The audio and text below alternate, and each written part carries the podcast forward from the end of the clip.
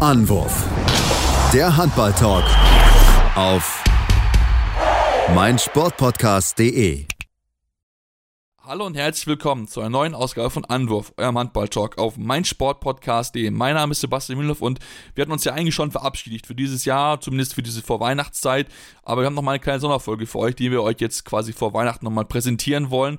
Der Titel sagt es schon, es geht um den deutschen Frauenhandball. Wir wollen uns mit der Situation dort beschäftigen, denn wenn wir uns daran erinnern, die EM ist ja wieder nicht so ganz zufrieden abgelaufen. Man hat sich wieder ein bisschen mehr erhofft, ist wieder früh gescheitert, hatte Spieler mit dabei, die uns wirklich Kopfschütteln zurückgelassen haben. Wir haben das ja hier sehr, sehr deutlich analysiert auch und deswegen haben wir jetzt gesagt, okay, wir wollen uns mal die Zeit nehmen und die Situation analysieren. Was läuft gut, was läuft schlecht, was muss man besser machen, was soll besser gemacht werden. Dazu haben wir uns verschiedene Gäste eingeladen. Einmal natürlich die DHB-Seite mit Axel Kromer, der uns Frage und Antwort stehen wird zu den neuen Ideen des DHBs aber natürlich auch andere Experten, die mit dabei sind. Ferenc Schrott, Geschäftsführer der TUS Metzing, will uns ein bisschen einen Einblick geben in die Entwicklung der Liga.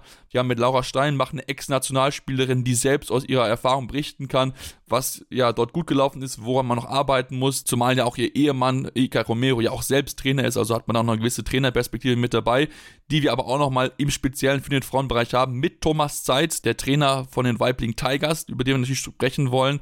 Den Auftakt wollen wir aber machen mit Axel Kromer. Deswegen ganz herzliches Willkommen an Axel Kromer. Guten Tag.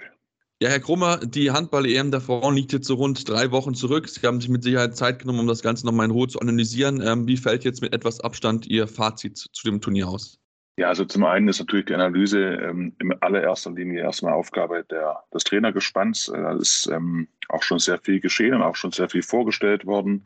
Wir sind natürlich auch ähm, während des Turniers schon im engen Austausch gewesen. Ja, und müssen konstatieren, dass es ähm, einige Mannschaften gibt, äh, die auch die Medaillen miteinander ausgemacht haben, die noch vor uns sind, die vom Leistungsvermögen im Normalfall von uns in, in der Regelmäßigkeit der Spiele nicht, nicht bezwungen werden können. Und danach kommt eine relativ äh, breite äh, Folgequalität, in der wir uns auch befinden. Und deswegen sind wir äh, dann auch in der Ebene gelandet, wo wir vom Leistungsvermögen her naturgemäß aktuell noch hingehören. Allerdings hätten wir natürlich auch die Hoffnung gehabt, äh, den einen oder anderen äh, Highlight-Punkt zu setzen und womöglich dann mal in die Balance der Großen dann auch mal mit vorzustoßen, was wir uns ja auch als langes Ziel natürlich gesetzt haben, um da auch wirklich hinzugehören. Ja, ja, können Sie sich dann auch in, in dem Sinne auch zum Beispiel so erklären, weil wenn wir uns das Spiel angesehen haben, war es ja dann äh, viel offensiv, wo dann viele über Alina Geisels und auch natürlich auch über Emily Bölk lief. Warum dann gerade zum Beispiel die, die rechte Seite ist ja bei, dem, bei der Turnier irgendwie so überhaupt nicht reinkommen, unsere Linkshänderin. Gibt es da schon für Erklärungsansätze, warum vielleicht dann auch Leistungsträgerin wie Jenny Behrendt nicht so ja, ihre Topform hat abrufen können während des Turniers? Ja, also es ist sicherlich jetzt nicht äh, pauschal zu beantworten, warum die rechte Seite, sprich die Linkshänderin, äh, jetzt irgendwie nicht, nicht ihr eigenes Leistungsvermögen in der, in, der, in der Konstanz abrufen konnten. Es ist ähm, sicherlich so, dass wir von vornherein auch gewusst haben, dass wir ähm, sowohl auf rechts als auch auf links außen auch unsere äh, langjährigen erste äh, Spielerinnen dann auch nicht dabei haben konnten und wir ohnehin auf der Außenposition, das muss man einfach auch anerkennen, international äh, nicht die nicht die großen äh, Stars haben, die, auf die es alle Nationen schauen und sagen, die Außen von Deutschland darf man äh, nie zum Wurf kommen lassen. Also da hat mit Amelie Berger auf, auf rechts außen, mit Antje Lauenroth oder andere, Antje, äh, Antje jetzt auf, auf links außen, Antje Döll, ähm, aber hat uns Qualität gefehlt, das ist richtig. Ähm, und so dass praktisch die, die ähm, Spielerinnen, die dann in die erste Reihe gerutscht sind, ähm, jetzt in manchen Spielen wirklich auch, auch auftrumpfen konnten, aber auch keine Konstanz äh, auf absolutem internationalen Spitzenniveau zeigen konnten. Das ist richtig. Und mit, mit Julia Meithoff, unsere etatmäßige Stammspielerin auf Rückraum rechts, ähm, ist, ist auch der Julia auch klar, dass sie ähm, für ihren Verein schon deutlich bessere und konstantere Leistungen gezeigt hat, als sie es in diesen äh, Spielen bei der EM getan hat. Eine Erklärung dafür, muss ich ganz ehrlich sagen, Entschuldigung, ich unterbreche noch, die, das, das ist sicherlich eine Sache, die, die hängt damit zusammen, dass, ähm, dass die Spielerinnen in die Verantwortung genommen werden, dass es sicherlich auch eine größere Verantwortung ähm, spürbar ist für, für Spielerinnen, die dann das Nationaltrikot tragen, als wenn sie das Vereinstrikot tragen, auch wenn dort natürlich ähm, gerade bei, äh, bei den vorher genannten Linkshänderinnen ähm, aus Bietigheim dann eben auch, auch große Spiele anstehen ähm, und auch große Spiele schon stattgefunden und auch erfolgreich gestaltet werden konnten, ähm, wo auch ein, ein Druck da gewesen ist, keine Frage, aber das ist dann wohl nochmal ein bisschen eine größere Last.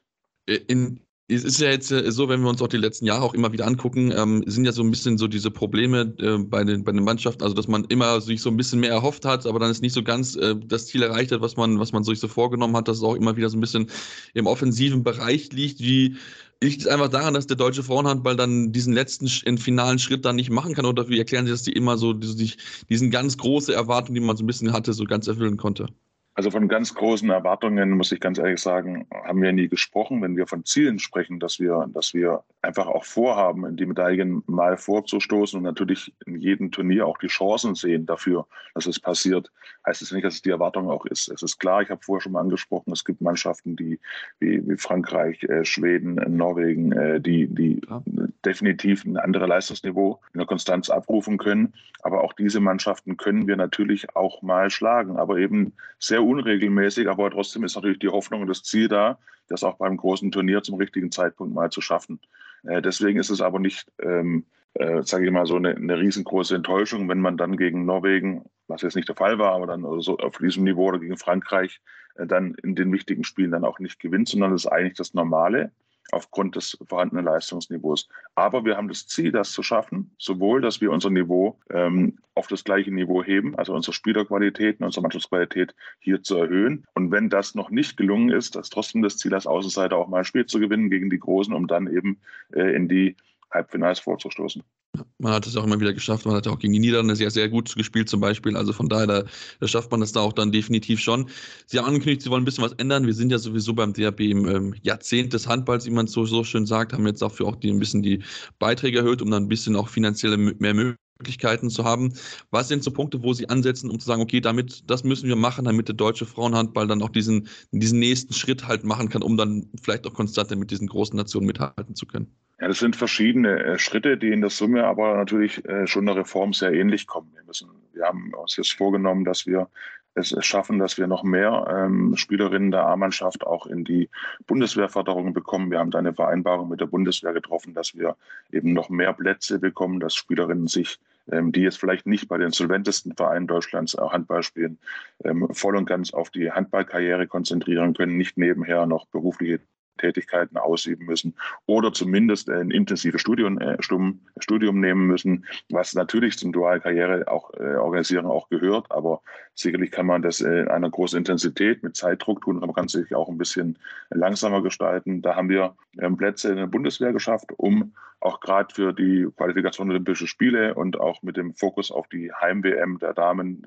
2025 ähm, da beim aktuellen Kader schon ähm, eine höhere Fokussierung und Professionalität hinzubekommen. Dann haben wir mit der Liga den Grundlagenvertrag äh, diskutiert und ausgehandelt und haben da dafür gesorgt äh, oder sorgen dafür, dass wir auf der Saison 24, 25 ähm, im Prinzip eine kleinere Bundesliga der Frauen haben mit, mit zwölf Mannschaften in der ersten Liga, mit 16 Mannschaften in der zweiten Liga. Wir haben dann auch den Unterbau ein bisschen verändert. Das heißt, es gibt die Möglichkeiten, dass Ersatz- und Reserveteams eben auch noch höherklassig spielen können, dass Spielerinnen, die den Sprung noch nicht in die, in die erste Mannschaft geschafft haben, aber trotzdem deswegen jetzt nicht die leistungssportliche Struktur, die in diesen Vereinen dann auch aufgebaut werden soll, verlassen müssen, um Spielanteile bei Zweitligisten zu bekommen oder bei Drittligisten zu bekommen, die womöglich das äh, leistungssportliche Umfeld noch gar nicht darstellen können. Das ist sicherlich auch jedes Mal ein Einzelfall zu bewerten. Also sind nicht alle Zweit- und Drittligisten gleich äh, professionalisiert, das ist auch richtig.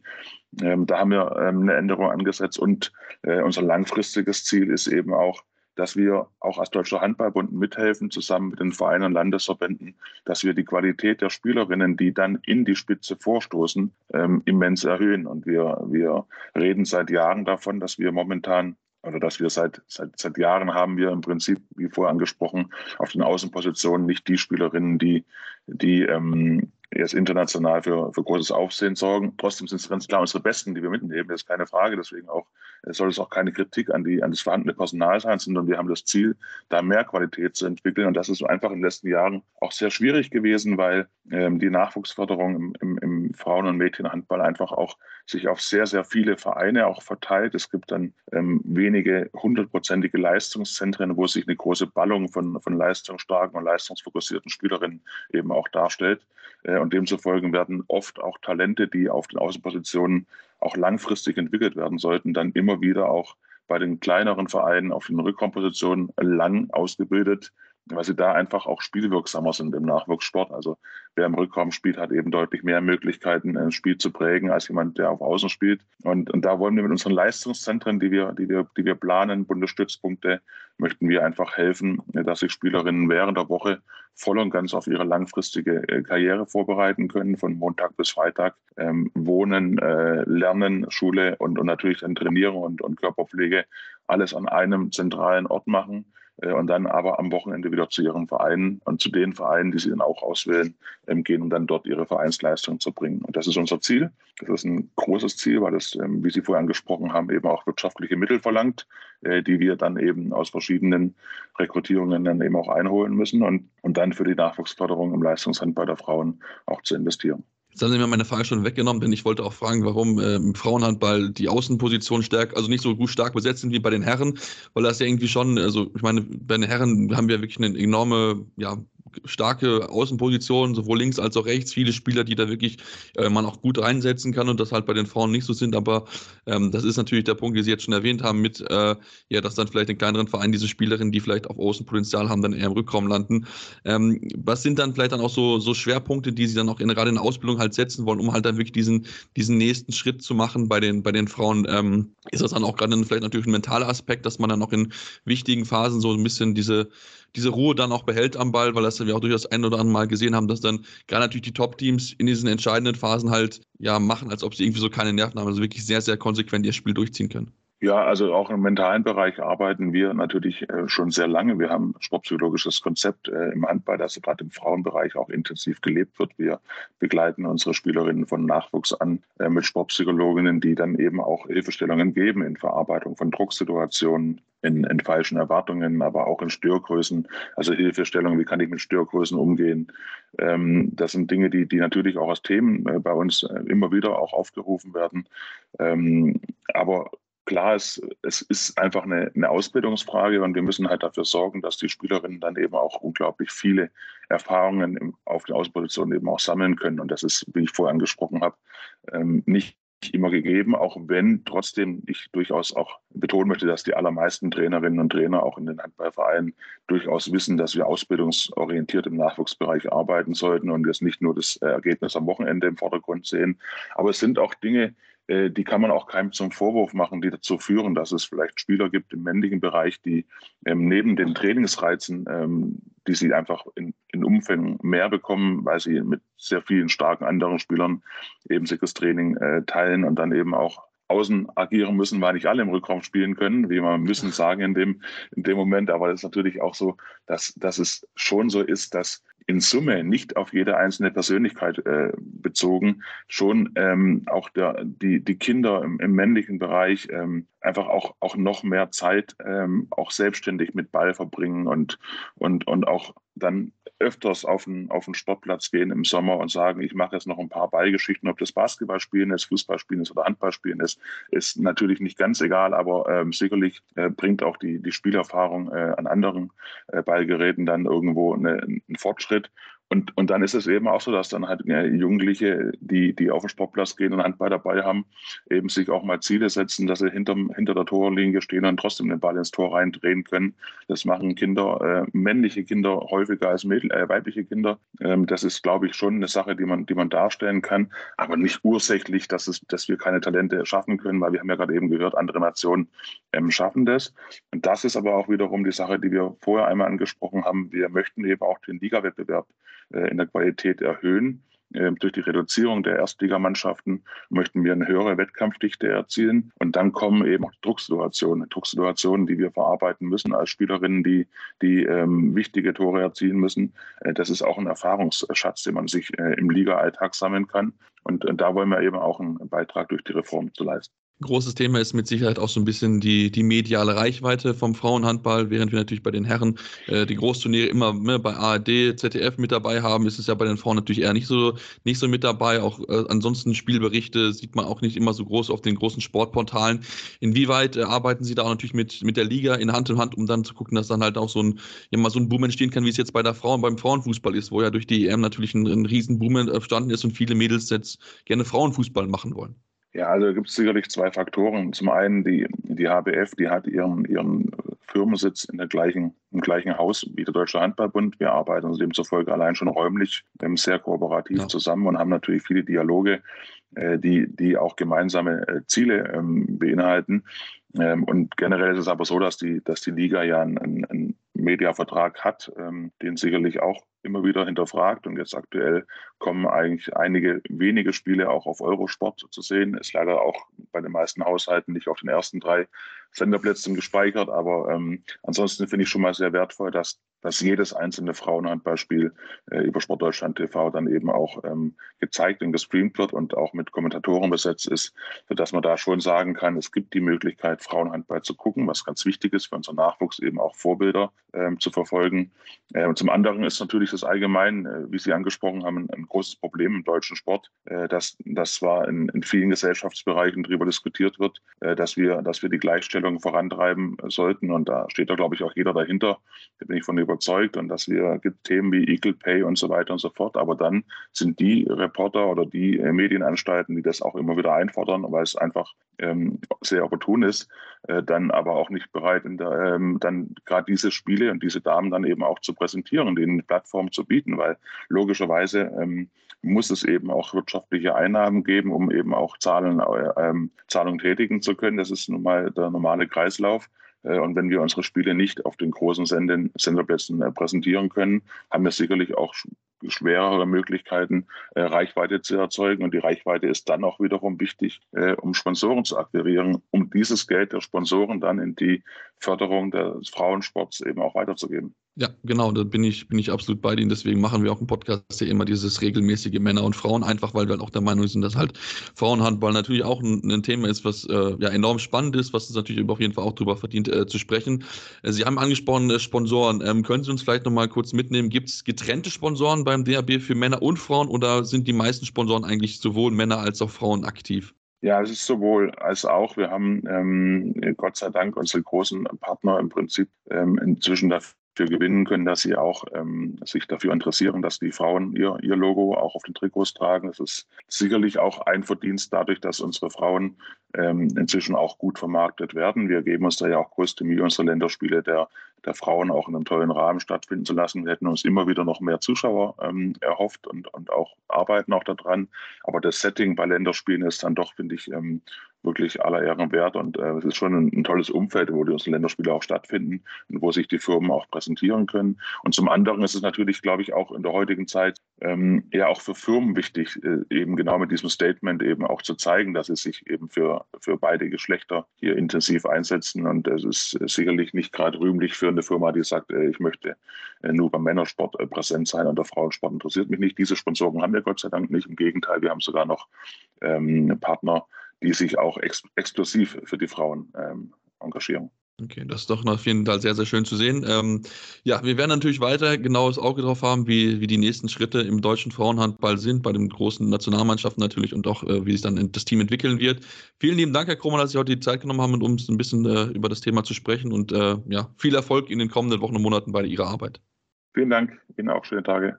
Wir sind aber noch längst nicht zu Ende, sondern haben natürlich weitere Gäste, mit denen wir über das Thema sprechen wollen. Machen eine kurze Pause jetzt gleich weiter mit Thomas Zeitz und dann kommen noch Ferenc Schrott und Laura Steinbach. Deswegen bleibt dran hier bei Anwurf, eurem Handball-Talk. Hey, Malte Asmus von meinsportpodcast.de hier. Ab März geht's weiter mit unseren 100 Fußballlegenden. Staffel 4 bereits. Freut euch auf Slatan Ibrahimovic, Michel Platini, Cesar Luis Minotti, Paolo Maldini, um nur mal vier zu nennen. Und bis wir mit der vierten Staffel kommen, hört doch einfach noch mal rein in die bisherigen drei Staffeln. Ronaldinho, Sepp Meyer, Gary Lineker, Lothar Matthäus und viele weitere warten da auf euch.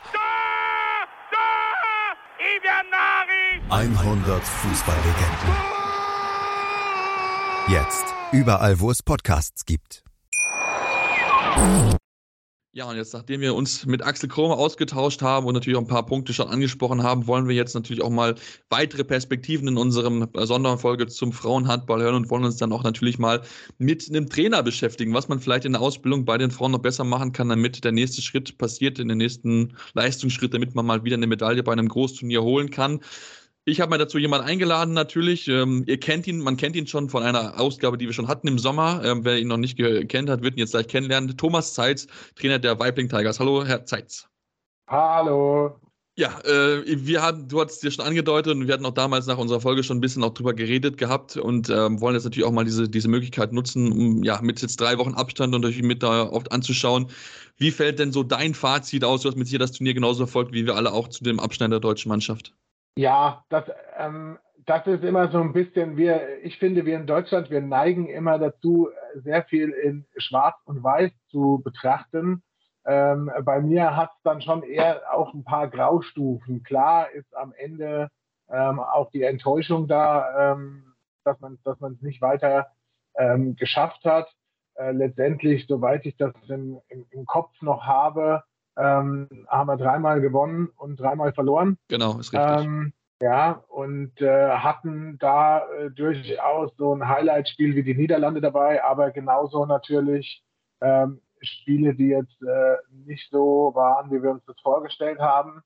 Ähm, ich finde, und jetzt bin ich schon ein bisschen länger dabei, ähm, wir, wir, drehen uns immer wieder so ein bisschen im Kreis. Ja, wir, wir, wir, haben so eine, wir haben so eine Veranstaltung und dann sagen wir, oh ja, wir wollten ein bisschen weiterkommen, vielleicht Halbfinale oder Platz 5, 6, ähm, haben wir nicht geschafft. Äh, die Diskussion haben wir immer wieder und dann wird dann kurzfristig mal äh, draufgehauen, Qualität, Spielerin, Trainer vielleicht. Ähm, ich, ich, glaube, dass der, ähm, äh, dass, dass, man da ein bisschen tiefer graben muss einfach und, und wir in unserer grundsätzlichen Ausbildung mal drüber nachdenken müssen, einige Dinge zu verändern, um quasi diese Qualität, die wir uns alle gerne wünschen, ähm, ähm, halt auch aufs Parkett zu bekommen und dann bessere Ergebnisse zu erzielen. Aber das ist natürlich eine Sisyphus-Arbeit, weil äh, das beginnt ganz unten äh, und äh, braucht auch Zeit. Natürlich, ich meine, ich, ich, seitdem ich Podcast bei meinem Sportpodcast mache und ähm, das darüber spreche, ist es gefühlt in jedem Jahr, wo ich mich über dieselben Themen bei den großen äh, Turnieren mit der Frauennationalmannschaft beschäftige. Ähm, und wo wir halt sehen, dann, okay, gut, wann kommt da dieser nächste Schritt? Man hat jetzt talentierte Spielerinnen wie eine Alina Greisels, wie eine Emily Bölk, Sinja Smits, die ja auch wirklich auch schon international für Furore gesorgt haben. Aber natürlich, was man auch, glaube ich, einfach sehen kann, dass einfach diese, diese breite internationale Klasse, wie sie halt Mannschaften wie Frankreich, wie Norwegen und so weiter haben, ja einfach in der Form nicht da ist. Und dann natürlich, klar, muss man drüber reden, okay, inwieweit muss man die Bundesliga natürlich stärken oder dann halt aber auch dann in der, ähm, in der Jugend dann ansetzen, damit man halt mehr hochqualitative Spielerinnen äh, ja, rausbekommt, damit dann halt eine höhere Masse einfach oben in der Nationalmannschaft ist. Absolut, absolut. Und äh, bin ich auch, bin ich, bin ich voll bei dir. Ähm, äh, wenn, man, wenn man jetzt den aktuellen Kader mal betrachtet, dann sind es genau die Spielerinnen, die du eben genannt hast, die, glaube ich, auch auf dem internationalen Niveau performen, ähm, wo man sagen kann, wow, ja, da hat sich Alina sicherlich auch durch diese äh, Veranstaltung jetzt noch ein bisschen mehr in den Fokus gespielt.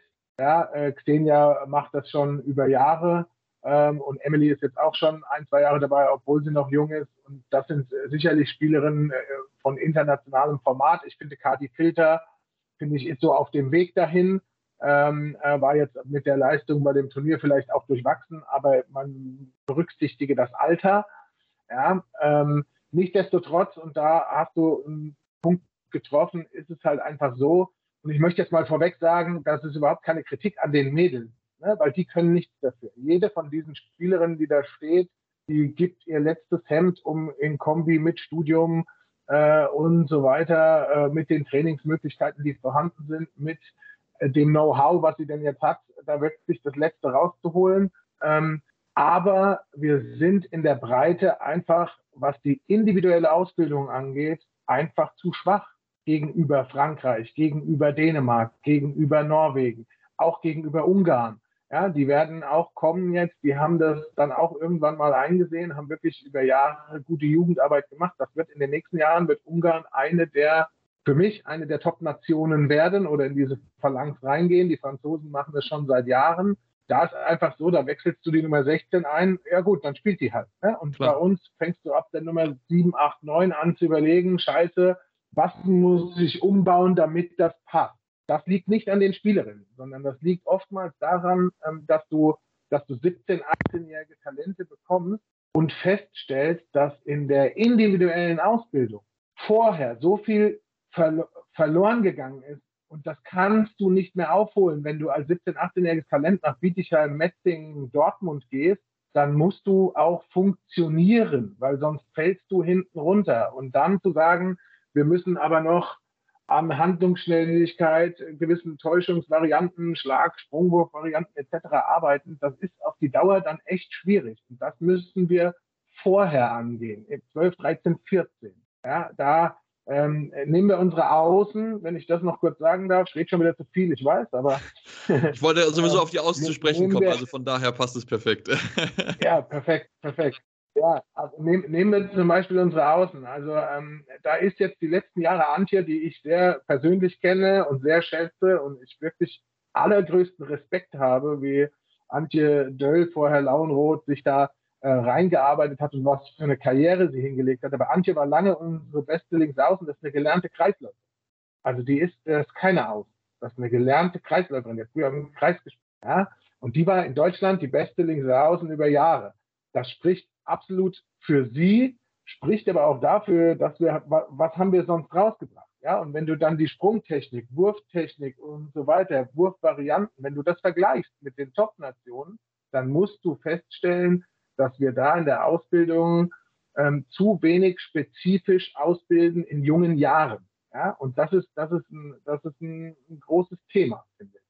Jetzt ist es ja so, der, der DAB hat ja jetzt angekündigt, dass es jetzt ja mehr Landesstützpunkte geben wird, wo dann auch die, diese Top-Talente so ein bisschen mehr zusammenkommen sollen, ein bisschen mehr trainieren sollen, wirklich dann auch mehr positionsspezifisch einfach dann auch, vielleicht auch auf einem höheren Level dann auch einfach trainiert kann, weil man sich halt dann mit den Besten des Jahrgangs beziehungsweise natürlich darüber hinaus ein bisschen messen kann.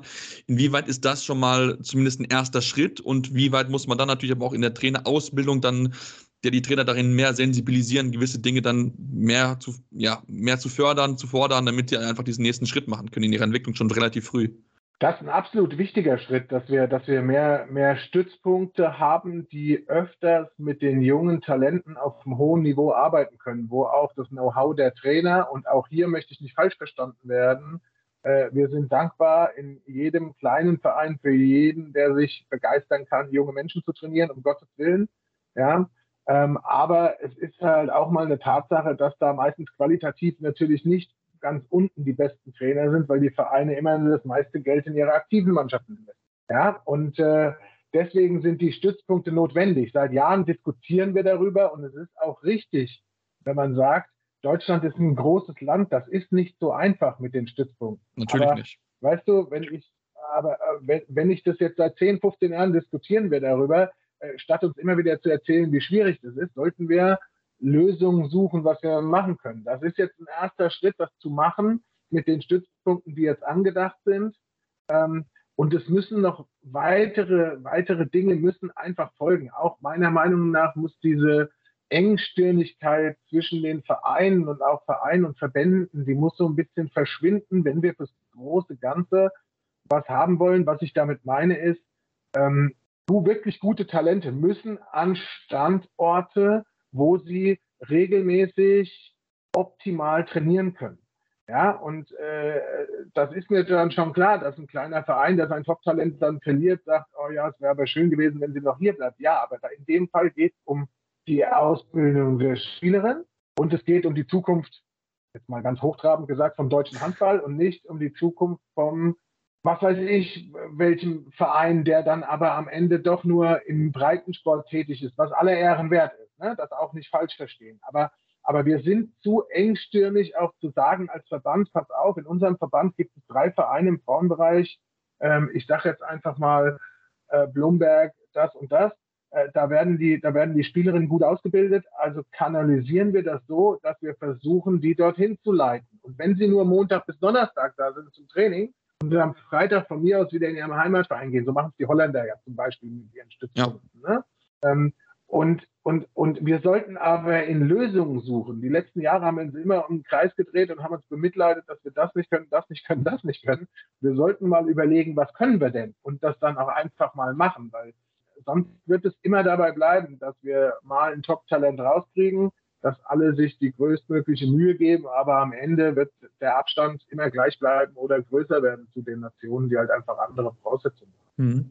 Hast du denn das Gefühl, dass jetzt dieses, ja, dieses Lösungsdenken jetzt so langsam anfängt? Ich meine, der DHB, wir reden davon, Hand, ne, Handball, ja, also Jahrzehnt des Handballs mit den vielen Heimturnieren, die du hast, mit den Zielen, Olympia-Qualifikation bei den Frauen natürlich, dann die Heimweltmeisterschaft 2025, wo man ja möglichst auch sagen wir mal so, Halbfinale schon irgendwie mit Sicherheit ins Auge gefasst hat. Klar, die Zeit bis dahin sind drei Jahre. Da ist natürlich, musst du halt jetzt gucken, dass du halt deine 14-, 15-Jährigen dann halt, halt holen kannst. Aber eigentlich, wenn du sie bist, dann mit 18 in der Nationalmannschaft beim Heimturnier dann hinzusetzen, ist natürlich dann auch nicht mehr, ist wahrscheinlich auch schwierig, weil sie natürlich noch nicht diese internationale Erfahrung haben, um halt gegen diesen absoluten Top-Charakter mitzuspielen. Ist es jetzt ein Prozess, der erstmal dann, ja, vielleicht fünf, sechs Jahre dauert, um dann wirklich dann Erfolge zu sehen? Oder, ähm, ja, wie ist so dein Eindruck?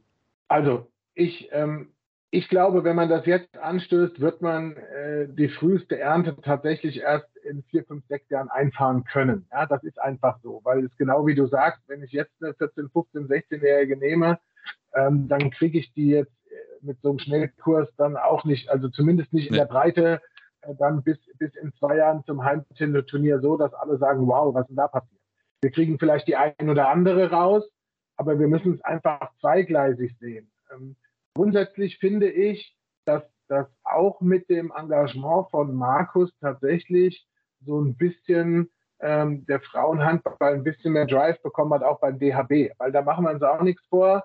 Äh, wenn wir mal vier, fünf, sechs, sieben Jahre zurückgehen, ähm, dann war jetzt Frauenhandball nicht Tagesordnungspunkt Nummer eins beim Deutschen Handballbund. Ne? Da kamen die Männer und dann kommt ja, es war ja. schon allein mit, wenn du Bob Hanning angeguckt hast, da ging es immer nur Männerhandball, wir wollen Olympiasieger werden, wir wollen WM-Gold und es ging ja nie wirklich um die Frauen eigentlich. Also jetzt nicht gegen ihn, aber es war halt immer nur Fokus Männer, wir wollen eine Medaille, wir wollen am besten WM-Gold, Weltmeister werden.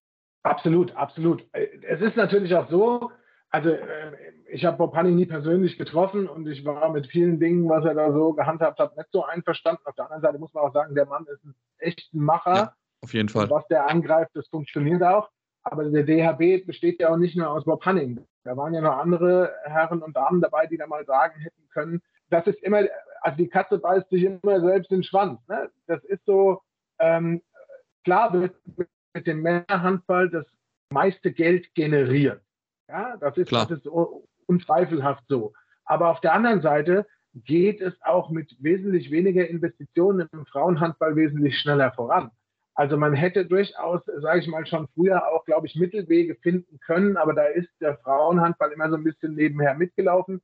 Ich finde jetzt gerade durch das Engagement von Markus ähm, äh, hat sich das so ein bisschen gewandelt, auch weil er vielleicht einen ganz guten Draht hat äh, zu Axel Kromer. Ne? Die sind ja ganz gute Buddies. Äh, ja, das hilft vielleicht. Das, das um Gottes Willen ist für den Frauenhandball sicherlich nicht schlecht. Ich habe Markus damals gesagt, ich bin super, dass ein Erst- und Zweitliga-Männertrainer in den Frauenbereich wechseln. Weil das ein Zeichen war, mal zu sagen, hier, guck mal her, das kann man auch machen. Also normal ist immer umgekehrt. Normal bist du als Trainer gut, ähm, willst du gucken, dass du irgendwo bei Männern unterkommst, da kannst du das meiste Geld verdienen, die größte Aufmerksamkeit haben und, und, und. Er hat es umgekehrt gemacht, finde ich sehr respektabel, muss ich sagen. Ja, und ich habe so das Gefühl, da geht jetzt was los. Kurzfristig werden wir da aber jetzt, äh, also machen wir uns nichts vor, wir werden nicht nächstes Jahr um die Zeit in der Handballnationalmannschaft der Frauen sehen, wo alle sagen, wow, wo kommen die denn alle her? Ja, das glaube ich nicht, sondern da müssen wir versuchen, aus dem, was wir haben, mit der Euphorie vielleicht, dass im eigenen Land man wirklich was lostreten kann, ähm, ähm, durchaus ein, zwei, drei, vier Plätze nach vorne kommen. Weil eins ist auch klar, du hast schon bei so einem Turnier, auch wenn du nicht die individuell stärkste Mannschaft hast, hast du schon eine Möglichkeit, weit zu kommen mit ein bisschen Glück und Euphorie und, und, und Teamgeist und sowas. Ähm, aber wir wollen es ja auch dauerhaft haben. Da glaube ich, ähm, müssen wir die Stützpunkte jetzt als ersten Schritt nehmen, müssen weiter auch mit den Schulen gucken, äh, was man da wirklich besser machen kann. Ähm, und dann werden wir, wenn wir das angehen, hoffentlich in fünf, sechs Jahren mal sagen, guck mal hier, da kommen dann mal mehr als nur eine alle drei Jahre raus, die man, äh, wo man sagt, wow, ja, so bin ich, bin ich, bin ich absolut bei dir. Also es ist natürlich klar, man wird jetzt, man wird nicht auf einmal irgendwie ja, ein Talent auch sagen wir, auf den Bäumen finden, wo wir alle sagen, okay, wo kommt die auf einmal her? Natürlich jetzt auch gerade natürlich in der Kürze der Zeit mit Blick Richtung äh, Heim-WM und wir haben es ja auch gesehen, 2017 war es ja, wo ja durchaus man nah dran gewesen ist, wo eine Emily Bölk so ein bisschen auch ihr Stern aufgegangen ist, aber so eine Emily Bölk, so ein Talent hast du halt nicht jedes Jahr, das ist, da hast du auch einfach recht, da findet man, sowas findet man einfach nicht in, nicht in jedem Jahrgang und deswegen, ähm, ja, was wäre denn jetzt noch so, so dein größter Wunsch eigentlich, den du hast, jetzt mal abgesehen davon, dass man lösungsorientiert handelt, aber gerade vielleicht auch mit Blick als Trainer, die Ausbildung, was man da vielleicht wirklich, was du dir wünschen würdest, was so der nächste Schritt wäre, um einfach dann ja dafür zu sorgen, dass natürlich der Frauenhandball internationaler noch kompetitiver ist und dann vielleicht auch wirklich dann diese Medaille mal wieder gewinnen kann. Die erste seit 2007 müsste es ja Europameisterschaft gewesen sein, ja. Also ich, ähm, ja, wenn ich mir was wünschen dürfte, dann wäre es natürlich in erster Linie ähm, mehr Aufmerksamkeit, weil mehr Aufmerksamkeit würde mehr Mittel bedeuten und würde mehr Handlungsmöglichkeiten für Vereine und Verbände bedeuten. Ja, das ist mal das Erste. Ja, also ich sehe das am eigenen Beispiel Weitlingen jetzt. Äh, ist auch nicht mein erster Verein. Ich habe einen guten Draht zu allen anderen. Es, es ist auch klar, dass du immer nur so agieren kannst, wie es deine Mittel zulassen. Ja, und da ist im Frauenhandball echt noch Luft. Also, dass der ein bisschen mehr Aufmerksamkeit bekommt und dass der ein bisschen äh, mehr gepusht wird, um es besser zu vermarkten, wäre jetzt mal so der erste Wunsch, wo man kurzfristig auch Veränderungen, ähm, glaube ich, wahrnehmen kann. Und der zweite Wunsch wäre tatsächlich, dass man relativ schnell, ähm, also man muss nicht alles auf links drehen, aber man muss relativ schnell, glaube ich, ähm, äh, die Richtung einschlagen, besser und individueller auszubilden und auch zu trainieren. Ja, also wir, wir Deutschen, wir, wir, wir neigen immer dazu, äh, ab der C-Jugend in irgendwelchen Abläufen, Taktik, äh, Spielzügen oder was zu agieren.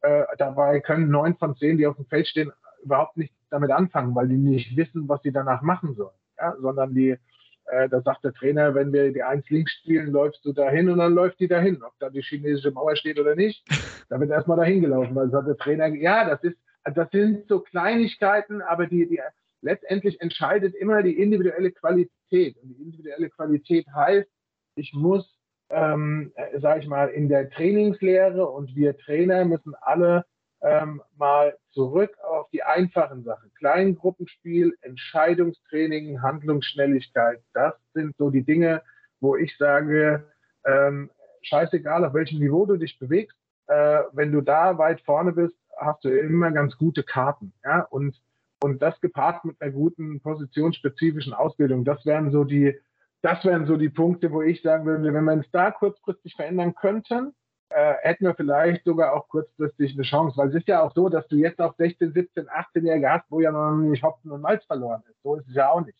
Nee, ja, wir haben mit. Stockschläger, wir haben mit Stockschlägern äh, Schläger eine, eine, eine Außen gehabt, die zwar nicht konstant war, aber die schon auf einem guten Niveau performt hat, wenn sie gut drauf. Ja. ja also wir haben mit Maike Schmelzer eine Kreisläuferin, die im Ausland spielt, die Erfahrung da sammelt und eine gewisse Qualität hat. Also ist ja auch nicht so, dass dann nur Blinde rumlaufen. Aber wir müssen den, wir, wir müssen denen ein bisschen Vertrauen schenken und ihnen vielleicht ein paar andere Werkzeuge mit an die, die Hand. Das ist so, ja, und auch da beißt sich die Katze wieder im Schwanz, das weiß Markus auch selber, äh, der jetzt eine überragende Saison mit, mit, mit Bietigheim bis jetzt gespielt hat, auch in der Champions League. Jetzt will man natürlich auch versuchen, so weit wie möglich zu kommen. Heißt aber im Umkehrschluss, dass eine Julia Meithoff, die, glaube ich, Spielpraxis auf dem Niveau dringend brauchen könnte, ne, die wirft halt vordergründig in den Topspielen nur die sieben Meter. Wenn du das, wenn du das Spiel dir anschaust, dann spielt Julia 10 Minuten 15 und der Rest spielt äh, Caro, Kutlotsch, Klotz, ja, weil sie halt einfach ein bisschen besser, ein bisschen abgezockter ist. Und, und, und da müssen wir hin, dass Leute wie Malthoff, ähm, dass die spielen, spielen, spielen. Ja, deswegen ist Greisel so gut geworden, weil sie in den letzten zwei, drei Jahren trotz ihres jungen Alters in Dortmund die Krone aufhatte da hat einer ihr gesagt, jetzt mal völlig unabhängig, was da drumherum passiert ist, aber du bist hier der Boss, Spiel. Und das Resultat haben wir gesehen. Sie hat überragend gemacht, ja, individuelle Qualität top. Sie muss dann noch ein bisschen äh, kooperieren mit links und rechts, aber das ist in der Nationalmannschaft sowieso immer schwierig. Aber das sind, das sind so die Dinge, wo wir sicherlich auch kurzfristig noch Dritte geben können. Ja, also es ist jetzt auch nicht so, dass ich jetzt zu Hause sitze mit dem Taschentuch und jeden Tag mich ins Bett, äh, in den Schlaf weine, weil ich denke, äh, oh Gott, wie, wie schlimm ist es im deutschen Frauenhandball. Aber wenn wir es besser machen wollen, müssen wir was machen.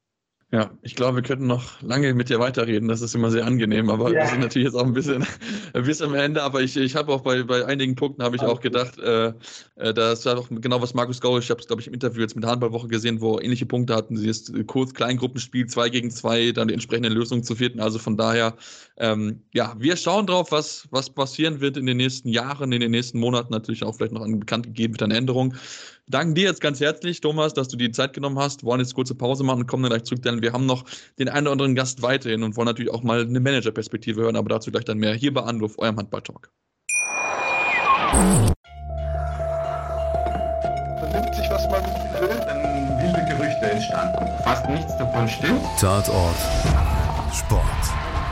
Wenn Sporthelden zu Tätern oder Opfern werden, ermittelt Malte Asmus auf meinsportpodcast.de. Folge dem True Crime Podcast, denn manchmal ist Sport tatsächlich Mord. Nicht nur für Sportfans. Ja, und jetzt sind wir zurück und nachdem wir uns schon mit zwei ja, Menschen beschäftigen aus dem Handballsport der Frauen, wollen wir jetzt mal einen Blick aus, der, ja, aus einem anderen Blickwinkel uns mal ranholen. Die dritte Gast heute in meiner Ausgabe ist Ferenc Schrott, der Geschäftsführer von den Tussis Metzing. Hallo, Herr Rott. Hallo. Ja, Herr Rott, ähm, Sie werden natürlich auch die Handball-EM geguckt haben. Ähm, wie würde denn Ihr Fazit ausfallen mit Blick auf die deutsche Mannschaft? Ja, natürlich habe ich äh, angeguckt, äh, nicht nur die deutsche, sondern wir hatten mehrere Nationalspielerinnen. Deswegen habe ich mit großem Interesse verfolgt. Ich glaube, die deutsche Nationalmannschaft hat äh, am Ende ein realistischer siebter Platz äh, erreichen können. Äh, viel mehr äh, ist mit vielleicht mit einer besonderen Leistung drin aber ich sehe das so, das ist realistisch. In den Gruppenspielen hätte man vielleicht entweder gegen Spanien oder sogar gegen äh, Montenegro äh, eventuell gewinnen können, eine bessere Leistung zeigen können. Dafür aber in der Hauptrunde gegen Niederlande ein äh, überragendes Spiel und dann äh, gegen Rumänien ist eine Pflichtsieg erreicht und am Ende siebter Platz nochmal. Ich sehe bei, äh, vor Deutschland bei den sechs Nationen äh, außen Mazedonien äh, äh alle Nationen äh, momentan weiter als äh, deutsche Nationalmannschaft. Wenn Sie, wenn Sie drauf schauen, was würden Sie sagen, was fehlt der deutschen Frauennationalmannschaft noch, um ja in diese, diese Phalanx der sechs zu durchbrechen? Ich glaube, in ein, ein, einzelnen Positionen fehlt noch die Qualität für die ganze internationale Spitze im Vergleich. Im Tor sind die sehr, sehr gut besetzt. Rückraum Mitte äh, auch mit äh, Alina Kreisers und mit Emily Böck auch Rückraum links, spielt in einer europäischen Topmannschaft, sind wir auch sehr gut besetzt. Alle anderen Positionen sehe ich äh, internationale Durchschnitt. Und äh, das muss natürlich das Ziel sein, vor allem der Spezialpositionen außen, rechts und links außen und Kreisläuferposition äh, äh, auch mehr Qualität zu bekommen. Das natürlich auf jeden Fall, äh, glaube ich, würden, würden wahrscheinlich auch einige zustimmen, dass natürlich auch mit Xenia Smith natürlich da schon Qualität einfach da vorhanden ist, aber dass man auch gerade auf den Außenpositionen noch ein bisschen macht, äh, nacharbeiten muss. Wir haben jetzt auch schon viel gehört, dass jetzt auch gerade im Thema Ausbildung dann ein bisschen jetzt was verändert werden soll mit diesen äh, speziellen Stützpunkten, die kommen sollen. Ist das für Sie ein richtiger Schritt, den man jetzt geht, um zu sagen, okay, wir müssen vielleicht gucken, dass wir gerade in den Jugendarbeiten noch da ein bisschen mehr ja die Spielerin fördern, dass wir dann auch auf diesen Positionen, die Sie angesprochen haben, dann einfach diese den nächsten Schritt in dem Qualität Qualitätsentwicklung machen können? Unbedingt. Ähm, ein Wort noch zum Xenia Smith habe ich vergessen. Sie ist für mich äh, eine der weltbesten Abwehrspielerinnen und natürlich auch ein ganz, ganz wichtiger äh, Bestandteil von der deutschen äh, Nationalmannschaft. Und, und das ist auch ein Grund, warum Deutschland trotz, was ich schon erwähnt habe, mehr Positionen, wo wir vielleicht nicht zu der Weltspitze gehören, trotzdem dann ein achtbares Ergebnis erzielen. Äh, ja, zurück zum ähm, Ausbildung, ich sehe das auch so. Oder ich sehe grundsätzlich ein Riesenproblem mit der, mit der, mit der Sichtung und mit der Ausbildung, äh, vor allem für Spezialpositionen. Ja, ganz schwieriges Thema mit dem Stützpunkt. Dann hoffe ich natürlich auch ein bisschen Zentralisierung, dass, dass wir dann äh, eine bessere Sichtung haben, vor allem für diese Positionen. Und die Spielerinnen werden in den kleinen Vereinen nicht bis zum äh, 18. Lebensjahr als äh, Rückraummitte ausgebildet und danach äh, erstmal spezialisiert auf äh, Rechtshausen, Linkshausen, sondern, sondern von vornherein wie bei den Männern ist. Und dann, äh, ich glaube, ganz, ganz wichtig, dass wir auch da eine große Fortschritt machen. Hm, auf jeden Fall. natürlich neben, neben der Entwicklung der Spielerin ist natürlich auch noch so ein Thema, dass wir uns, wenn wir uns natürlich die Bundesliga angucken, da auch international ähm, gut aufgestellt sind, aber es müssen man auch sagen, dass halt einige Ligen dann noch ein bisschen besser sind. Das sind dann auch eher so ein bisschen natürlich ihr Metier mit ähm, dem Thema, ähm, ja, was, was können wir besser machen als Vereine. Jetzt ist ja so, man hat die professionelle Fusion vorangetrieben, man möchte dort neue Standards setzen mit mehr Zuschauern, die dann mindestens mit dabei sein müssen. Ähm, wie zufrieden sind Sie bisher mit der Entwicklung dieser Vorgaben der, der einzelnen Teams und was ist noch zu tun, um das dann zu schaffen? Bis 2025 müsste es sein, genau. Da ist na, natürlich vieles zu tun und, und äh, ich war einer, der diese ganze Entwicklungsplan vorangetrieben hat. Auch ich war in einer Arbeitsgruppe auch, den muss ich aber trotzdem sagen, äh, äh vor zweieinhalb Jahren, der Corona-Ausbruch hat natürlich äh, auch Klar.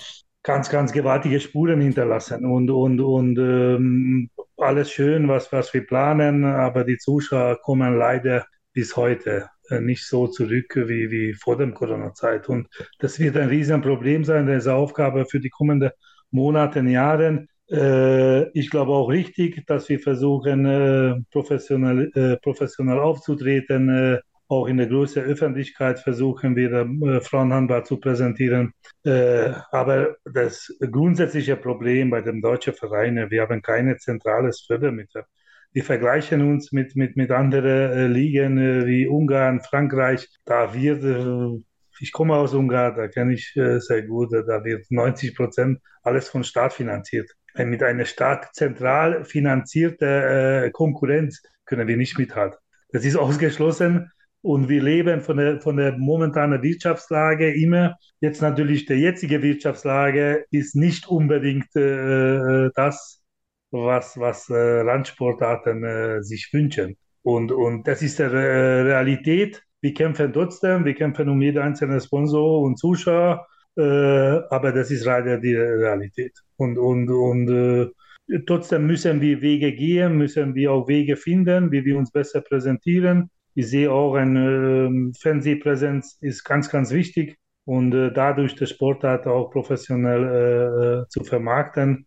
Und natürlich der Zugpferd Nationalmannschaft, das ist ganz wichtig. Ja, wir haben jetzt natürlich schon viele Themen angesprochen. Ich denke, mit der Inflation haben nicht nur der Handball, äh, Frauensport, sondern allgemein viele Hallensportarten zu kämpfen. Ich habe es, glaube ich, noch vor ein paar Tagen noch gelesen, dass da wirklich viele Rückgänge einfach haben. Das einfach natürlich aufgrund der Inflation, wo dann halt die Menschen natürlich gucken müssen mit den steigenden Energiepreisen, Gas, Gaspreisen, wie sie da, da vielleicht eher dann erstmal zu Hause bleiben und da gucken, dass sie die Rechnung bezahlen kann, bevor sie dann zum Sport gehen. Trotzdem möchte ich auf das Thema TV-Präsenz einkommen. Ähm, es ist ja auch so, dass jetzt der Vertrag mit Sport Deutschland TV ja zum Ende der Saison ausläuft, auch glaube ich mit Eurosport. Inwieweit sind Sie da schon in Gesprächen, dass es jetzt eine finale Bestätigung gibt, wo man dann ab nächstem Jahr mit dabei sein kann? Und was sind dann auch vielleicht auch Wünsche und auch beziehungsweise Sachen, wo Sie ein bisschen mehr drauf schon, um einfach den Sport dann in die nächste, auf die nächste Stufe zu heben, auf die nächste mediale Präsenz, damit einfach mehr Menschen diesen Sport verfolgen? Ja, äh, ich bin in HBF Vorstand Wien. Deswegen äh, weiß ich, dass er schon sehr, sehr weit Gespräche geführt wird. Äh, äh der Wunsch wäre natürlich in der öffentlichen äh, Fernsehpräsenz zu haben, aber das ist, bleibt momentan erstmal Wunsch. Nächstes Jahr wird der einheitliche Hallenboden eingeführt, ein, bisschen einheitliches Auftreten von den Bundesliga-Vereinen.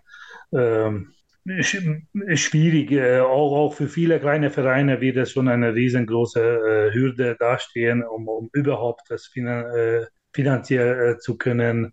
Auch wir spielen viele Vereine, auch wir selber auch noch in einer ähm, Turnsporthalle, äh, wo auch Gymnasium und andere Schulen auch äh, Schulsport äh, betrieben und äh, eine Halle bei uns jetzt ist Flüchtlinge äh, reserviert. Deswegen äh, nochmal die Wunschdenken und die Realität, da sage ich auch ein bisschen momentan weit, weit auseinander.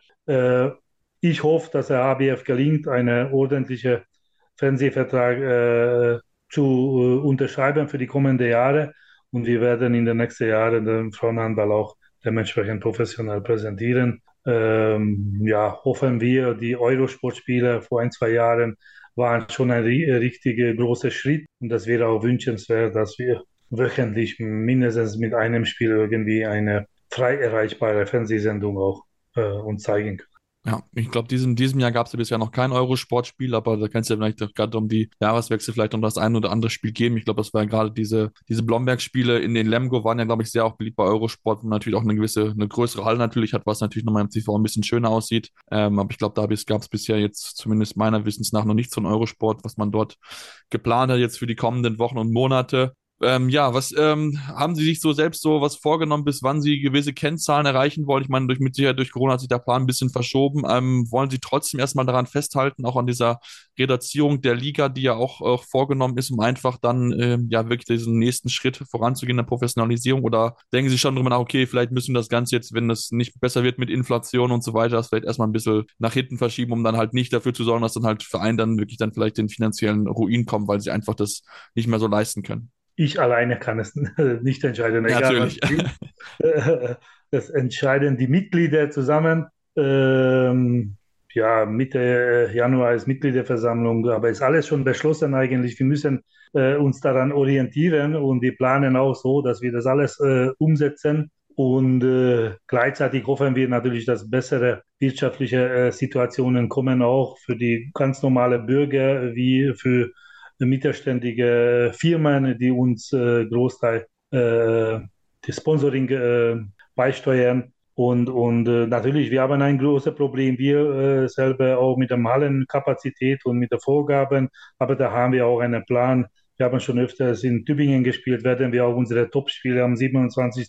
Äh, Dezember gegen Buxtehude in Tübingen austragen. Wir hätten eine Ausweichmöglichkeit. Natürlich ist ein riesengroßer Schritt und da müssen wir eigentlich Werbung machen. Werbung können wir mit guten sportlichen Leistungen machen, mit, mit, mit dieser medialen Präsenz. Das hatten, haben wir alles hier im Emstal äh, und, und da versuchen wir uns nochmal interessant zu machen. Für die Zuschauer genauso wie für Sponsoren. Anders geht nicht. Natürlich, definitiv. Da ist äh, mit Sicherheit einiges zu tun. Ähm, ich denke, dass da die ganzen Vereine natürlich alle sehr, sehr viele Gedanken machen werden. Und ähm, da wünsche ich mir natürlich weiterhin viel Erfolg, Herr Rott. Ähm, vielleicht abschließend noch ein Wort. Ähm, würden Sie sich wünschen, dass irgendwann um den Frauenhandball so ein Hype besteht, wie es aktuell beim Frauenfußball ist? Und wie weit, denken Sie, ist dieser Hype vielleicht noch entfernt beim Frauenhandball?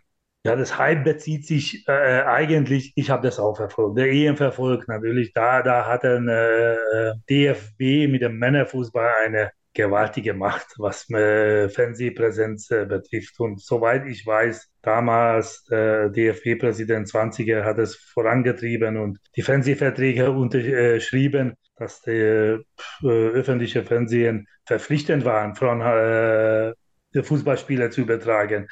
Und äh, wenn es übertragen wird in ARD oder CDF, natürlich, da gucken viele zu. Wenn das sportliche Erfolg kommt, dann ist es ein äh, kurzzeitiges Hype da. Äh, bei mir hat es auch ausgelöst, muss ich sagen. Frauenfußball hat sich super entwickelt und ich war auch mit meiner Frau bei der ersten Bundesligaspiel in Frankfurt live dabei. Ich wollte das angucken. Frankfurt gegen äh, Bayern München, den Zuschauerrekord äh, äh im Frauenfußball. Aber hat es wieder abgeflacht. Äh, wenn ich jetzt verfolge äh, bei den äh, Bundesligaspielen, sind auch nicht so viele Zuschauer. Jetzt war bei, wieder beim FC Bayern München, bei dem Champions League wieder ordentliche Zuschauerzahlen. Das heißt, der Hype ist da, aber das wird unterstützt mit, mit, mit, mit äh, Männerfußball. Und uns unterstützt leider Männerhandball nicht so. Und äh, muss ich auch sagen, der DHB glaube ich auch nicht so, wie das wünschenswert wäre. Äh, ähm, aber da ist ein anderes Thema. Ähm, ich glaube, der Sportart in sich ist super interessant. Da müssen wir gemeinsam nochmal überlegen, was wir nächste Schritte machen müssen, dass es auch genauso Hype auslösen können. Das können wir vielleicht mit einem Achtungserfolg mit der Nationalmannschaft. Genau, und da werden wir natürlich dann auf jeden Fall drauf schauen. Ähm, wir danken Ihnen ganz, ganz herzlich, Rod, dass Sie heute die Zeit genommen haben und machen jetzt eine kurze Pause. Kommen wir gleich zu, wir nochmal eine Ex-Spielerin dazu. Deswegen bleibt dran hier bei Anwurf, eurem Handball-Talk.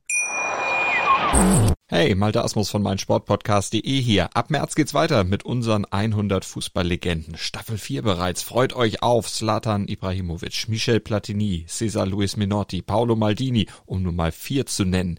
Und bis wir mit der vierten Staffel kommen, hört doch einfach noch mal rein in die bisherigen drei Staffeln. Ronaldinho, Sepp Meyer, Gary Lineker, Lothar Matthäus und viele weitere warten da auf euch. 100 Fußballlegenden. Jetzt. Überall, wo es Podcasts gibt. Ja, und jetzt zum Abschluss haben wir uns nochmal, nachdem wir jetzt Funktionäre, Trainer gehört haben, uns nochmal eine Stimme einer Ex-Spielerin dazu geholt. Und ich freue mich ganz herzlich, eine der ja, renommiertesten Sportlerinnen oder eine der prägenden in den vergangenen Jahren zu begrüßen. Laura Steinbach. Hallo, Laura. Hallo, es freut mich auch, dass ich dabei sein darf und vielen Dank erstmal für die Einladung. Sehr gerne. Wir freuen uns, dass du dir die Zeit genommen hast, um heute mit uns zu sprechen über die Frauennationalmannschaft. Du hast ja auch äh, ja, wirklich sehr, sehr lange die Nationalmannschaft inner gespielt. Äh, eine der Spielerinnen mit den meisten Länderspielen überhaupt.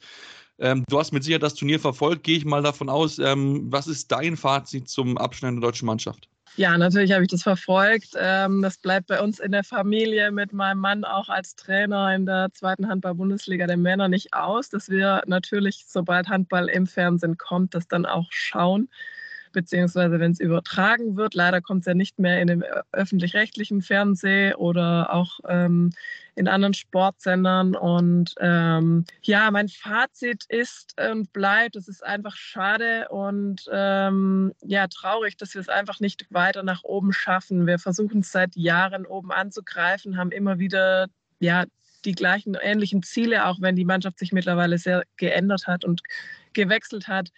Ähm, ja, es ist einfach schade, dass es da halt dann leider nur mit dem Ergebnis dann rausläuft. Ja, für diejenigen, die es nicht wissen, äh, ihr Ehemann ist Ica Romero, also auch ein sehr erfahrener Spieler natürlich auch gewesen. Ähm, ihr habt mit Sicherheit auch viel darüber analysiert, kann ich mir vorstellen. Er hat mit Sicherheit auch so seine Ideen gehabt. Ähm, wenn ich mir halt angucke, und das ist auch etwas, was ich seit ein bisschen länger beobachte, dass vor allem die deutsche Offensiv, äh, also die deutsche Offensive immer wieder ja, jetzt mal, wenn du mal 30 Tore kommen, dann ist das schon auf jeden Fall mal ein Highlight. Was meinst du, woran nicht ist, dass man halt nicht so viele Tore aus deutscher Sicht erzielen kann gegen auch dann Top-Mannschaft? Ja, also meiner Meinung nach liegt es deutlich und es ist auch schon leider über Jahre hinweg die Abschlussschwäche.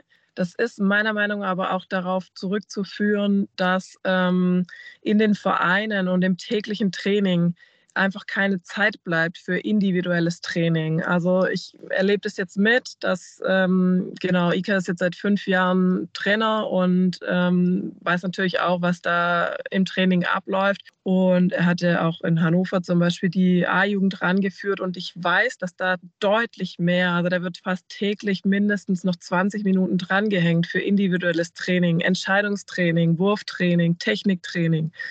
Also der Frauenhandball hat sich super weiterentwickelt, was die Athletik angeht. Ich glaube, es gibt keinen Club mehr, der ohne Athletiktrainer auskommt mittlerweile, also keinen der Top-Clubs. Ähm, das hat zu meiner Zeit damals erst so langsam angefangen, als ich bei Heine Jensen im, in der Nationalmannschaft gespielt habe. Da hatten wir den Euwin als Nationalathletiktrainer aus Norwegen. Da fing es so ein bisschen an. In die Richtung haben wir uns super weiterentwickelt. Da sehe ich auch, da geht das Spiel wird deutlich schneller. Die Spielerinnen sind wirklich Wahnsinn, was die mittlerweile im Kraftraum und in der Athletik trainieren. Aber es ist und bleibt so, dass die Technik und die individuelle Stärke total auf der Strecke bleibt. Und da haben uns einfach die anderen Nationen deutlich was voraus.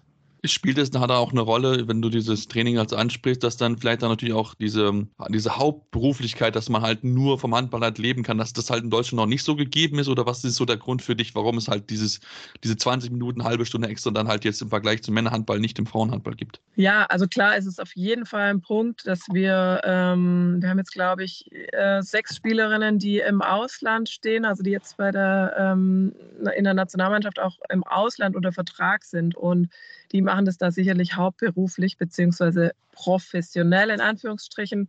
Also jeder hat da sicherlich noch sein Studium, sei es Fernstudium oder sonstiges nebenher, was ich aber auch befürworte. Ich habe damals auch, für mich war ganz klar, eine duale Karriere muss man gehen als Frau. Und ich fand es auch immer toll, dass man einfach auch für den Kopf nochmal den Ausgleich hat. Ähm, sicherlich bleibt da einiges auf der Strecke, wenn man im Arbeitsalltag oder Studiumalltag und Bundesliga-Alltag in der deutschen Bundesliga spielt.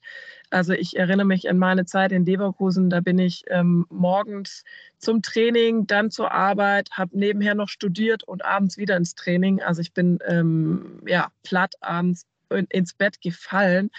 Ähm, da kann man dann halt auch nicht das erwarten, was man dann bei den Turnieren von der Mannschaft erwartet. Da muss man professioneller werden. Auf der anderen Seite, ich habe es angesprochen, das sind 20 Minuten, die sich auch der Trainer und der Verein und die Mannschaft und man persönlich selber auch nehmen muss, um sich persönlich technisch und auch individuell weiterentwickeln zu können. Natürlich braucht man da die Anleitung des Trainers und die Korrektur des Trainers und einen erfahrenen Trainer, der auch damit äh, einem weiterhelfen kann. Und das ganz, ganz, ganz Wichtige ist, dass es von klein auf anfängt. Also wenn du dann schon Bundesliga bist und die Technik nicht gelernt hast und dein Leben lang so geworfen hast, wie du wirfst, dann ist es natürlich schwierig, deine Technik jetzt nochmal umzustellen.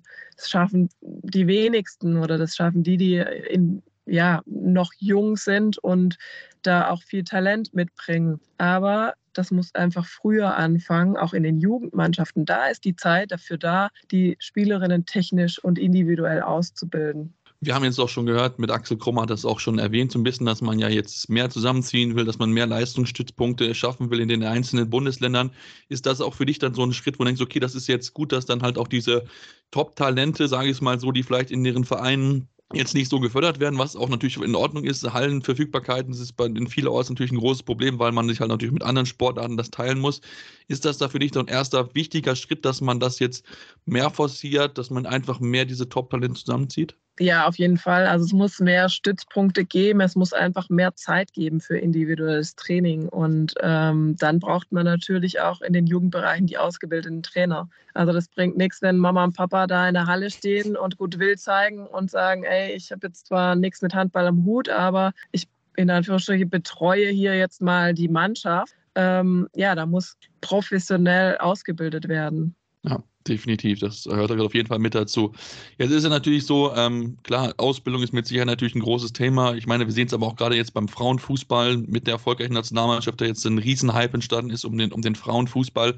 Du hast angesprochen, äh, die Spiele der deutschen Mannschaft oder der im Allgemeinen gab es nur bei Sport Deutschland TV zu sehen. Würdest du dir da mehr ja, Medienpräsenz natürlich wünschen, einerseits, aber beziehungsweise was muss der Handball vielleicht auch tun, um einfach relevanter für die Medien zu werden? Ja, natürlich wünscht man sich das äh, sein Leben lang schon, wenn man im Sport, in dem Sport Handball groß geworden ist. Ähm, ja, was muss getan werden? Das ist die andere Frage, weil klar kann man sich viel wünschen und äh, wenn dann aber nichts dahinter steckt oder keine Ideen dahinter sind, dann bringt, kommt man nicht weit mit seinen Wünschen. Ähm, ich finde, dass es ganz wichtig ist, dass wir auch zum Beispiel die Hallen darauf vorbereiten, dass die medial ähm, ja, gezeigt werden können. Wenn du jetzt überlegst, wenn du in der Frauen-Bundesliga in die Hallen gehst, sei es Blomberg oder Buxtehude oder wie viele Linien alleine da auf dem Boden sind, ähm, da wirst du ja kirre, da musst du dich erstmal als Spielerin reinkommen und sagen, äh, wo ist eigentlich hier mein Feld? Ja. Als ich damals nach Leverkusen gekommen bin, 2007, da wurde die Ulrich-Haberland-Halle abgerissen und wir mussten umziehen in die große Rundsporthalle. In Leverkusen war das so, dass wir damals die Basketballer da trainiert haben, die Volleyballerinnen und wir. Und da waren einfach nur diese drei Felder auf dem, ähm, genau, auf der, auf dem Sportplatz, sage ich, auf der, auf der Halle, ne, auf dem Hallenboden. Und ähm, ja, da ist einfach ganz klar erkennbar, okay, welcher Sport wird hier gespielt. Und das ist natürlich für die Medien, für Fernseher, für alles drum und dran deutlich interessanter. Also es ist ja nicht von ungefähr. Jede Mannschaft, die irgendwie mal ein Fernsehspiel hat, da muss erstmal ewig lang ein Boden ausgerollt werden. Da muss die Halle erstmal dafür vorbereitet werden, dass da überhaupt ein Fernseher, also ein Spiel übertragen werden kann. Ähm, das sind Schritte, die gegangen werden müssen von den Vereinen und ähm, ja auch Funktionären, dass, dass man da einfach auch interessanter sich zeigen kann im Fernseher. Es ist ja jetzt so, dass man das auch machen will, dass man diese einheitlichen Hallenböden hinbekommen will und so weiter, dass man auch eine gewisse Hallengröße haben will. Natürlich trotzdem, wenn wir uns halt angucken, ich glaube jetzt im aktuellen Saisonverlauf, glaube ich, hatte bisher keine Mannschaft mal mehr als 1000 Zuschauer in ihrer Halle, was natürlich auch daran liegt, dass es halt teilweise natürlich auch Schulsporthallen sind. Also ich kenne es aus Blomberg, die ist halt ausgebaut, die Halle, dass mhm. man ein bisschen mehr Platz halt hinbekommt. Aber trotzdem fehlt es dann vielleicht auch an den richtigen Hallengrößen, um dann vielleicht dann auch, ja, wirklich dann auf rein Handball oder auf halt auf mehrere Sportarten zu beziehen, um dann halt wirklich dann auch das, ja, dieses natürlich einmal Medien natürlich klar, aber dann auch einfach mehr Zuschauer zu bekommen. Ja, das auf jeden Fall. Also Zuschauer ist das eine, das ist natürlich klar, nichts geht ohne die und auch die Sponsoren würden weiterhin nicht klar. anbringen. Das ist natürlich das große Thema, aber da sehe ich dann auch ähm, die Spielerinnen in der Pflicht und die Vereine in der Pflicht. Wir müssen weiterhin als im Frauenhandball ähm, präsent sein und auch ja antastbar sein. Also es ist ganz wichtig, dass die, die Kinder nach dem Spiel aufs Feld rennen können und sich ihre Autogramme holen können und dass man einfach da wirklich ähm, ja was anderes ist, dass man wirklich antastbar ist. Ich meine, es hat sich deutlich gewandelt, was auch die sozialen Medien angeht. Ich meine, ich glaube, fast jede Spielerin hat mittlerweile einen offiziellen Account, sei es Instagram, Facebook, Twitter.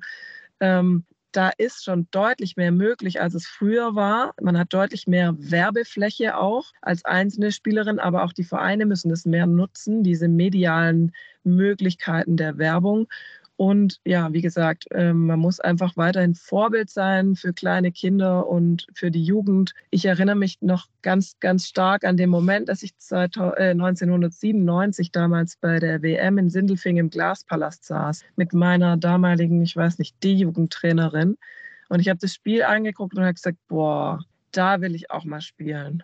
Und das war immer in meinem Kopf, das war immer mein Ziel. Und wenn Olympia kam, dann haben wir Olympia geguckt im Fernsehen und das war, ja, da will ich auch mal hin. Und das ist ganz, ganz wichtig weiterhin für die, für die Spielerinnen, für die Zuschauer, um die Jugendspielerinnen an, an irgendwas zu binden, dass die Vorbilder haben.